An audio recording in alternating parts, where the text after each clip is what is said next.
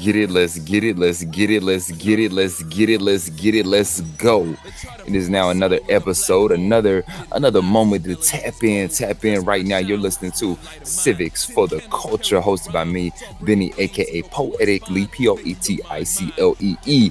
Williams, and this is on Lotus X Network. And look here, I'm not a lawyer, I'm not a politician. However, I'm someone just like you that has access to information and that has access to learn about how this history of this government, learn how this history of this system, learn how this history of legalities has kind of been set up on um you know to hinder us a, a, little bit you know you know? And that's just that's ultimately what we're going to do here is taking time to really go back into our history taking time to really go back into our uh our constitution, take time to go back into our leaders, take time to go back into our organizations, our movements, our acts, our different legislations that have been passed, and kind of understanding really the underlining tones, the underlining messages, the underlining symbolism that was sent to our people of color, that was sent to oh, people of less color, white people, uh, whoever it may be that, that may not be of strong melanated uh, descent, right? And the reason I'm saying it like that is because there is there is this sense that some people can uh, get away with things that others can't, you know, and and even in our own culture of people of color, where we, we look. Let me stop right there. Look, because I'm about to go on a whole nother. This is how we do here, right? we go down rabbit holes sometimes, but we got to control the rabbit hole. We can't, don't want to get too lost. But um, t- what we do here is to break down and understand how this how the system has kind of hindered us not kind of but it has hindered we talked about how slave patrols were the birth of police we talked about how um oh man jim crow era i'm going to always talk about jim mention Jim Crow and talk about Jim Crow because the effects of Jim Crow and the etiquette and the mindset that was created by those laws are still exist today and has has impacted the black community so much. when I talk about even on the sense of how white men and black men are to, were to communicate in that time period, right? And that still kind of lingers on. I talk about how it affected my impacted my life and affected me and my communication. And I knew early on something isn't right here but it's these it's these it's these standards quote unquote that we that we follow. It's this it's this system that we just flow into that without really understanding where it comes from and why we're why we're participating in it. Why are we following just these methods that just go along? Why why why did this act here? We're going to talk today about the fair housing act right the Fair Housing Act of 1968. Why did they even have to be a fair housing? Why why can't you just live where you want to live, right? Why can't you just live peacefully in the community that you want to live in? Why can't you get uh, funds distributed to the community just as the same as others? To you know, we're going to talk about that. Why why is it? Why am I being uh, blackballed, or why am I being outlined, or why am I being quote unquote, or as is here stated, redlined from certain areas to live in based on who I am? Why? You know, that, that goes down another line. That goes down another tunnel of questions and answers. So uh we previously talked about uh how we've had to travel through this country, you know, uh how we had to use the um the green book. If you haven't heard that episode, listen back to hear how we had to use the green book to travel safely throughout this country, which then turned into the nation. We've also talked about the uh the uh Civil Rights Act and how we had to be accepted into certain places, you know, in uh, ending of Jim Crow era, so that we could enjoy freely just living. that's that's that's that's the main goal here is to enjoy freely of living and truly feeling comfortable and not feeling embarrassed to be who we are. You know, not feeling ashamed to be who we are, not feeling threatened to be who we are. I shouldn't have to. Why do you feel intimidated? Hmm? You know what's really going on there?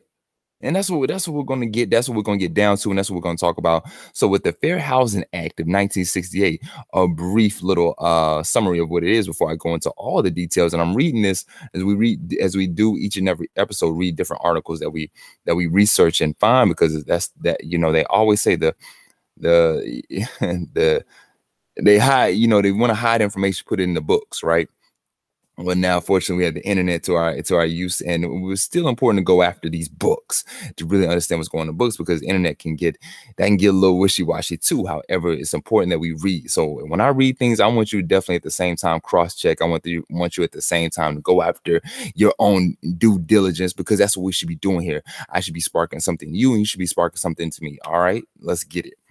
So the fair housing act of 1968 prohibited discrimination concerning the sale, rental, and financing of housing based on race, religion, national origin, or sex. Intended as a follow-up to the Civil Rights Act of 1964, the bill was, su- was the subject of a continuous debate in the Senate, but was passed quickly by the House representatives in the days after the assassination of civil rights leader Martin Luther King Jr. The Fair Housing Act stands for the stands as the final great legislative achievement of the civil rights era.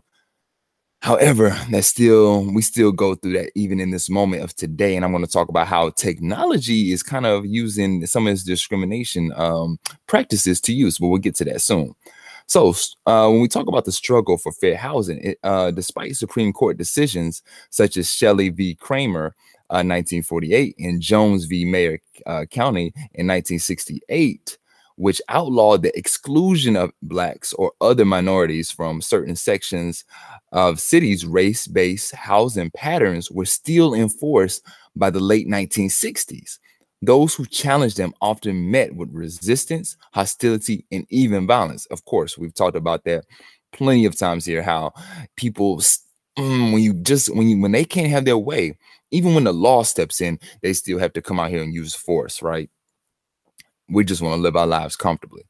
Meanwhile, while a growing number of blacks and Hispanic members of the armed forces fought and died in the Vietnam War, on the home front, their families had trouble renting or purchasing homes in certain residential areas because of their race or national origin. Here I am putting my life on the line, and you're blocking my family just to live, just to live comfortably just to live because they're already going through the anxiety, they're already going through the stress, the depression of me being out here in war where I may not come back. A lot of these brothers and sisters did not come back. A lot of these brothers did not come back. So here, here my family is going through the stress and anxiety that here a, man. Once again, we talk about the black man. So as we go through the understanding, we're going to different point out different points of how once again the black man has been uh taken out of the family and how the the, the woman has to have take over, but then the stress and depression of the black man not being there and what that image looks like, right? So here goes some little nuggets there to that to kind of start that journey of learning.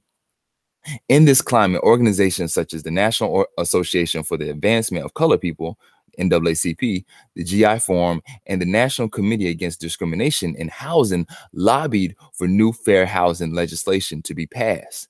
The proposed civil rights legislation of 1968 expanded on and was intended as a follow up to the historic Civil Rights Act of 1964. The bill's original goal was to, ex to, extend federal protection to civil rights workers, but it was eventually expanded to address racial discrimination in housing. The title, Title 8 of the proposed Civil Rights Act was known as the Fair Housing Act, a term often used as a shorthand description for the entire bill. It prohibited discrimination concerning the sale, rental, and financing of housing based on race, religion, national origin, and sex. So even through that period, there, there was a congr congressional debate, right? So in the U.S. Senate, debate over the proposed legislation, Senator Edward Brooke of Massachusetts, the first black ever to be elected to the Senate by popular vote, spoke personally of his return from World War II, putting his life on the line and his inability to provide a home of his choice, of his choice. Because if I'm putting my life, I'm let's check this out. I've been voted to Senate by popular vote, and now I've, and I've also returned from World War II. Right? Yes. Uh, now I have an inability to provide a home of my choice to my family because of my race.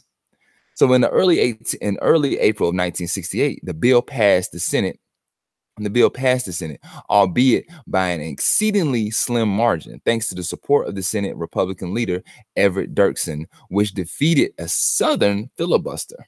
Interesting. It then went to the House of Representatives, from which it was expected to emerge significantly weakened. The House had grown increasingly conservative as a result of urban unrest and the increasing strength and militancy of the Black Power movement. And also, quick break into talking about movements. We talk about Black Power movements, which on another Black Power movement, Black Lives Matter. Please go back and listen to our episode where we talked about the MOVE organization and their impact in Philadelphia. All right. So April 4th, the day of the Senate vote, the civil rights leader Martin Luther King Jr. was assassinated in Memphis, Tennessee. Timing, hmm, where he had gone to aid striking sanitation workers. Amid a wave of emotion, including riots, burning, and looting in more than 100 cities around the country, President Lyndon B. Johnson increased pressure on Congress to pass the new civil rights legislation. Since the summer of 1966, when King had participated in marches in Chicago calling for open housing in that city, he had been associated with the fight for fair housing. Johnson argued that the bill would be a fitting testament to the man and his legacy, and he wanted it passed prior to King's funeral in Atlanta. After a strictly limited debate, the House passed the Fair Housing Act on April 10th, and President Johnson signed it into law the following day. So when we talk about the impact of the Fair Housing Act, you know, uh, despite the historic nature of the Fair Housing Act, its stature and as the last major act of legislation of uh, of legislation of the civil rights movement, in practice, housing remained segregated in many areas of the United States in years that follow, and we're going to talk about that. Even how technology is still influencing that uh, from 1950 to 1980, the total black population in America's urban centers increased from 6.1 million to 15.3 million. During the same time period, white Americans steadily moved out of the cities into the suburbs, taking many of the employment opportunities blacks needed into communities where they were not welcome to live. Right, right. This trend, uh, this trend led to the growth of urban America, of ghettos or inner city communities with high minority uh, populations that were plagued by unemployment. I'm going to say quote unquote crime and other social ills because go back and listen to our broken windows episode, broken windows theory. This is all important. How see all, all the puzzles are coming together now because when we talk about cl- crime, we're talking about just because the broken windows theory, which which uh, was a theory used by police, that if an area is, is um, has broken windows, abandoned buildings, abandoned cars, that crime must exist, right? Right. But then you can go overseas and see these different uh uh very um uh abandoned or maybe maybe just uh not aesthetically appeasing appeasing towns and villages and cities, but crime doesn't exist there. So obviously the the the being poor and being uh and being unemployed doesn't start crime, but it's what the mindset starts, is what you infiltrate that community starts, right? All right, we're going somewhere. In 1988, Congress passed the Fair Housing Amendment Act, Amendments Act, which expanded the law to prohibit discrimination in housing based on disability or family status, a pregnant woman, or the presence of a child under 18. These amendments brought the enforcement of the Fair Housing Act even more squarely under the control of the U.S. Department of Housing and Urban Development, which is HUD. Which that's why it's important who we vote because who we vote appoints these people to direct these direct these positions. And then if you don't have someone that's ever done it before, check who's there now. I'm just gonna say check who's there now. And if you don't have anyone that's ever done that before, specifically or even shown uh, history or actions, then how can we truly trust that our areas that are supposed to be in development are being developed. I hope you're following. Which sends uh, complaints regarding housing discrimination to be investigated by its Office of Fair Housing and Equal Opportunity, which is the FHEO. And as we talk about the Fair Housing Act, I want to also get into the redlining, right? Because since the Federal Housing Administration was established in 1934, housing segregation has been entrenched in the fiber of the American landscape. That's no, that is that is even it's not even uh, opinion. That is fact. By refusing to insure mortgages and, and uh, mortgages in near uh, black community, black neighborhoods, the Federal Housing Administration encouraged segregation, forcing minorities to remain in urban centers while whites moved to overexpanding suburbs. So, you know, once you start to re- refuse mortgages to these areas, where do we have to go live? Right? Right. This tactic has since been known as become as redlining, which is defined as the systematic denial of various services to residents of specific, often racially associated neighborhoods, uh, racially associated neighborhoods or communities, either directly or through the selective raising of prices. Mm. Although this explicit form of redlining was declared illegal 50 years ago, eh, eh, yeah, they they're going to declare, but it still goes on. Uh, although it was declared illegal over 50 years ago in 1968, with the passage of the Fair Housing Act, it continues to do harm today. The echoes of this policy still impact our cityscapes. With educational funding, now we're going somewhere. With educational funding tied to property taxes and in extension, the value of the housing in the neighborhood redlining still contributes to the systematic denial of resources to poor and minority neighborhoods. Technology provides families with an abundance of tools and options which allow them to find the perfect neighborhood to move their families into. You know, when you're looking, when you get ready to move, you're looking, okay, let me see, what's the score of this, right? Whatever website you may be on, you're always looking at the score and you're always looking at the school. Hmm. What does that tell you though? Who's controlling that really? Hmm. Many families heavily consider an area based on school desirability. Websites like GreatSchools allow these families to effortlessly, and there's plenty of websites too, uh, effortlessly evaluate schools based on quality, test scores, and environment. According to GreatSchools, their rating follows a 1 to 10 scale, where 10 is the highest and 1 is the lowest. Each rating is assigned a color along, along with uh, along a gradient dark green is a 10, yellow is 5, orange is a 1 with parents becoming more tech savvy, it is simple for a parent to choose the school with the most fits their desires and budget. Why choose to have your children attend a school rated a two when you can move them into a similar district with a school rated into an eight? Right, right. And that is what we talk about. You know, when we talk when we talk about property taxes, because that now we're getting somewhere and why it's important too, also to fill out your census. Property taxes are used as a modern day barriers to prevent all students from succeeding in the public school system. When students receive their educational funding through these means, it reinforces their social standing. There is no freedom in moving to a better school district, as most families are locked into the neighborhoods they can afford. With access to education locked and based on socioeconomic status, their educational prospects and ability to alter their status is significantly hindered. Come on now. Where we really going? I hope you follow me now. This self perpetrating cycle harms every student's ability to succeed. By cracking open these norms and providing low income students with quality education, it is possible to begin to overcome these inequalities and begin to undo the decades of redlining entrenched in our educational system because redlining, housing act, they, and education all mix in together. Because now I can not only tell you where to live, I can tell you how to education is divvied out and how the education is gained, how the education is funded where you live as well. So not only where we live is hindered because of the the maybe the air quality, maybe the companies that are moving in, as far as the the uh the the manufacturing, the production companies that are moving in and they're putting toxins into the air. But now you have uh, your roads are not getting funded properly. Now your school system isn't getting funded properly. Now it's just becoming when you when you're not prop when you're not properly managing something. What, what are we doing mentally? See, this is all a cycle right here. And this is why we do this right here. This is why we talk about these different things because we wonder how we get into these cycles. We wonder why is somebody acting this way, right?